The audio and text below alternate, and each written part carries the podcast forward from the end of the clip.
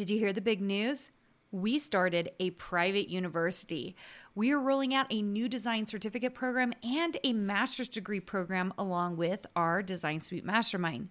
We have new enrollment dates coming up for these programs, and if you want to watch a 10-minute video and learn more, go to designsuitecourses.com slash learn.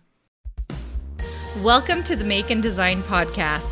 I'm your host, Karina Gardner. On this podcast, we're unraveling the everyday joys and dilemmas of design, making, and business.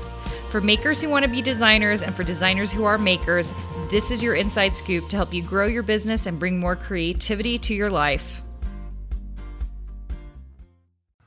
Hey guys, today we're talking about the five ways that you can find freedom in your design work. And what I really mean by this is like freeing your own mind, but also like in doing the work. So let's dig into it. You'll see what I mean about this. And I'm really hopeful this brings you some joy. You figure out some cool things to do to make your life even more joyous because that's we're here because we love the design work, we like the creativity, and we like the joy involved with it, right? We like all of those things. Okay, so number one, and I have notes today, which by the way, if you're on the YouTube channel, you could like see me like looking down because I'm like, I am not going to remember these five things just right off the top of my head. Um, if you're on the podcast, you can't see me look down, so I apologize for that. Okay, so number one is design what lights you up. I think a lot of us are designing things like trying to make up some person out there that we do not know and trying to make the thing that they would like. And it's so obscure, it's so difficult to design that way that it makes it not very fun. And that's why we see a blank, you know, blank screen it's difficult for us to move on.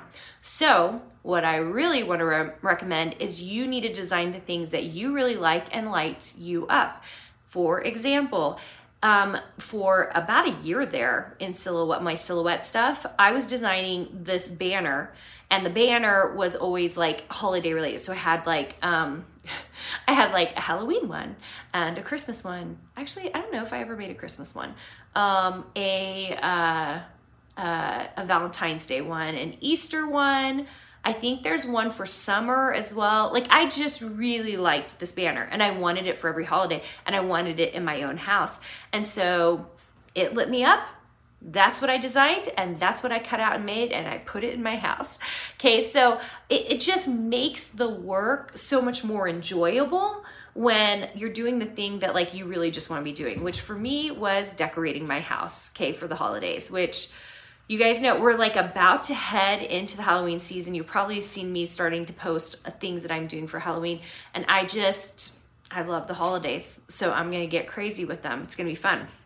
All right, number two, um, I want you to design today what you can use tomorrow. Now, this is more freedom of time. Um, if you are designing 100% in Procreate, then you are not doing this.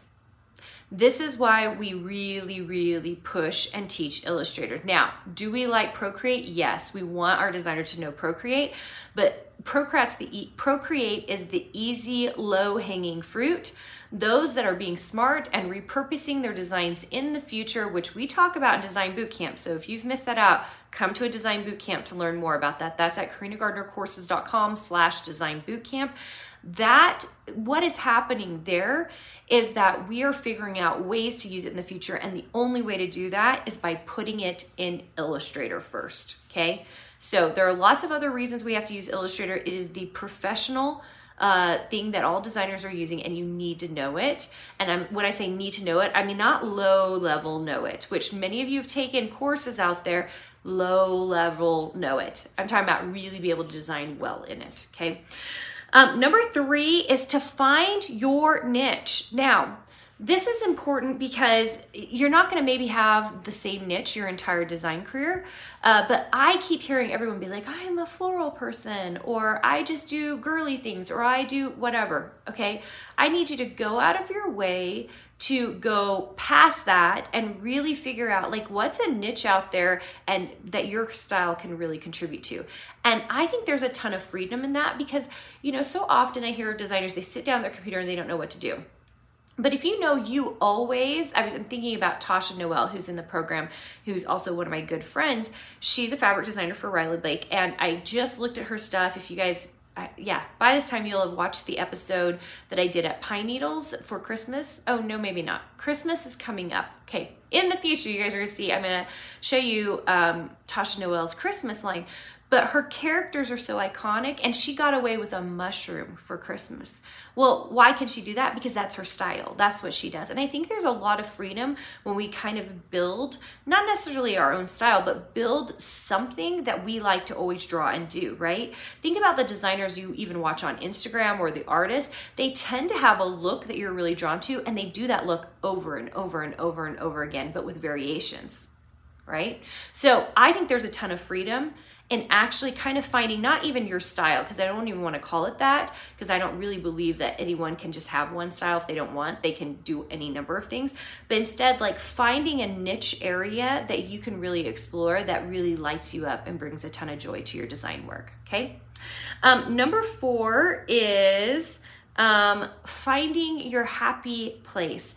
And when I say that, I really mean your physical happy place. So for some of you who have the the ability to have a room that's your studio or office, I feel very lucky. A couple of years ago, we moved into this house, and before that, I worked from my kitchen. I worked from my bed. I worked in the living room. I was all over the house because I didn't really have a dedicated space for my studio. And so um, this house I've been able to have it and I make it my happy place. Like everything in it is pretty. Um, I actually usually get rid of a lot of things in there. It's actually can be bare sometimes because I need that like space in my head to design. And so um, if you can find a physical happy place, there's a ton of freedom in that because when you sit down to design, it's going to be just easy to get up and go. Okay. And fifth, last but not least, I need you to remember something. I need you, this is, I think, where real freedom comes from. You need to remember why the heck you're doing this. Are you doing it because you've got more flexibility and freedom than anybody else that you know? Are you doing this because it brings you such creative joy? There is so much freedom in turning our thoughts to why we even chose to do this thing to begin with, okay? If we chose to do this thing because we needed flexibility, because we wanted the creative aspect, because we wanted the self fulfillment, we need to remind ourselves of that every single day. And when we do that, we will feel free.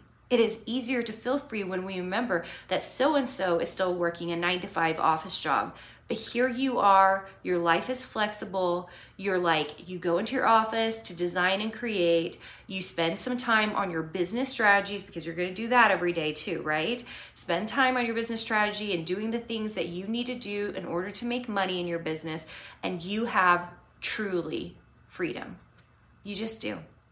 So I hope you remember that I love that you're here. Hopefully, those five ways resonated with you. And if there's something you're not doing, that you bring it into your life. If you have not come to a design boot camp, you have got to come join one with me. Um, we are doing them a little bit less than I normally would. So get on at karinagardnercourses.com slash design bootcamp to see when my next one is. Um, and I would love to see you there. I'd love to teach you, really, really dig into why I do what I do, how I do it, and help you on this path. Because here's the deal I've been on this path for a long time. I know what it takes, and I'm very realistic about it.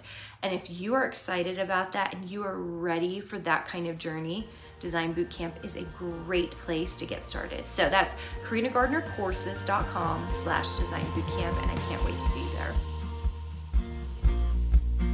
Hey, did you know that you can visit me at makeanddesign.com to learn more about this podcast and join my VIP group for weekly freebies? I can't wait to see you there.